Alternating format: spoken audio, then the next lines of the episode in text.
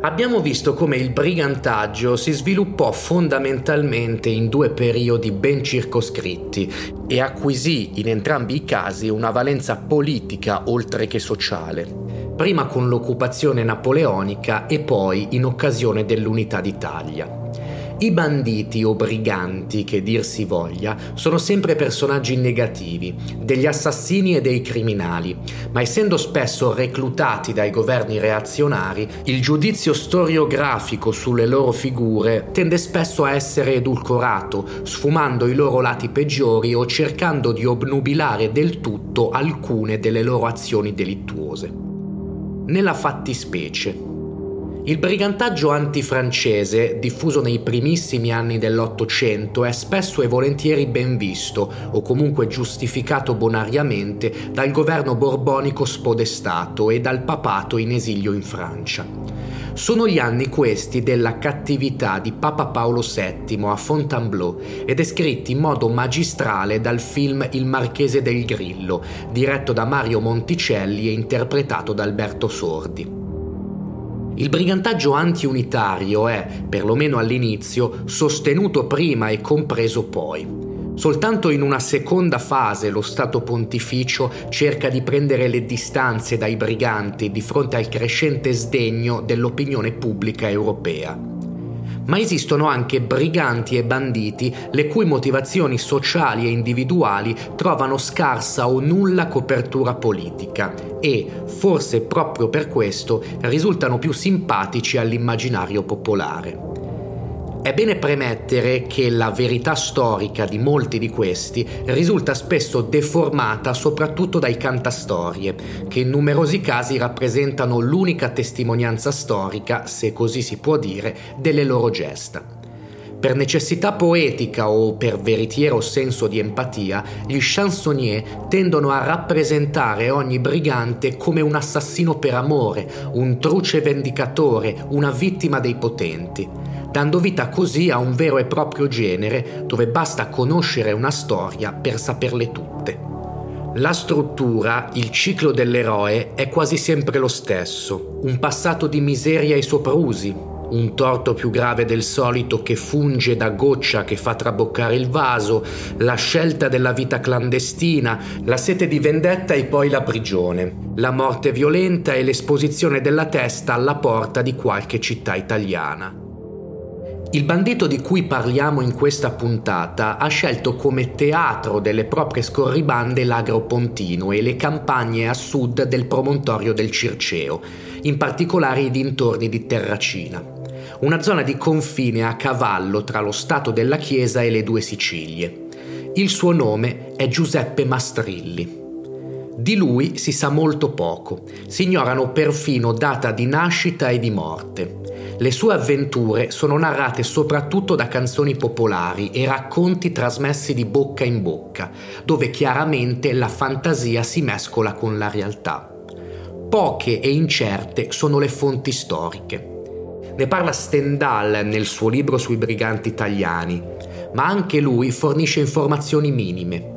Quel che è sicuro è che su di lui il popolo ha proiettato il desiderio di ribellione e giustizia nei confronti di uno Stato percepito come oppressore.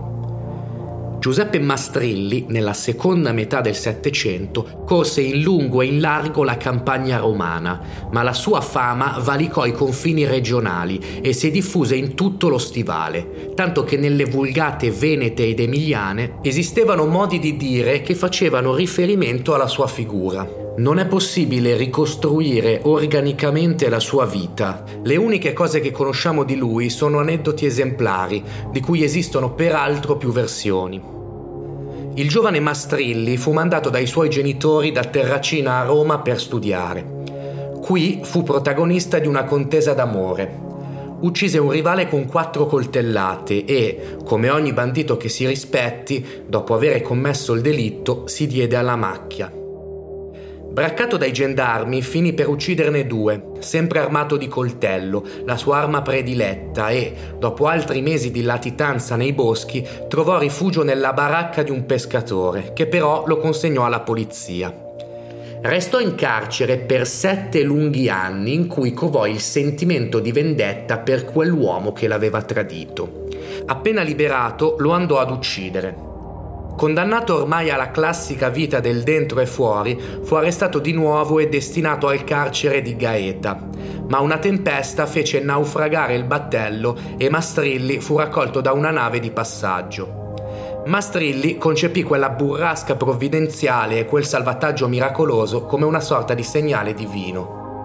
Si trasformò quindi in un brigante, per modo di dire nobile, che si proponeva di rubare ai ricchi per dare ai poveri, anche se in realtà alla bisogna depredava anche questi. Nella sua carriera criminale Mastrilli si macchiò di delitti atroci. Terrorizzò le comunità della ciociaria, della terra di lavoro, del Circeo una volta, convinto a ragione o torto che un suo compare fosse una spia, lo uccise a bruciapelo con un colpo di pistola e con un coltello gli squarciò il ventre e ne estrasse il fegato. Poi, con quel macabro trofeo, si avviò verso l'abitazione del poveretto, dove sull'uscio attendeva la moglie. Alla vista della donna, come se nulla fosse successo, annunciò Comare, questa sera si fa festa, ti ho portato del fegato di maiale da cucinare per cena. La povera donna, a cui Mastrilli non piaceva affatto, iniziò a tremare, ma facendosi coraggio si apprestò a cucinare quello che credeva il fegato di un suino. Poiché il marito tardava a rientrare, Mastrilli propose alla donna di iniziare a mangiare. Durante la cena la donna rimase muta al termine il bandito le chiese se la pietanza era stata di suo gradimento. All'assenso della donna seguì la disumana rivelazione del brigante. Mi fa piacere, comare, udire che hai trovato di tuo gradimento il fegato di quel porco di tuo marito. Di fronte a tanta spietata crudeltà, la poveretta, senza neppure avere la forza di emettere un urlo, svenne. Sappiamo proprio da Stendhal dell'infelice ma non certo imprevedibile sorte di Mastrilli. Data la frequenza e la spietatezza dei delitti, su di lui fu posta una taglia.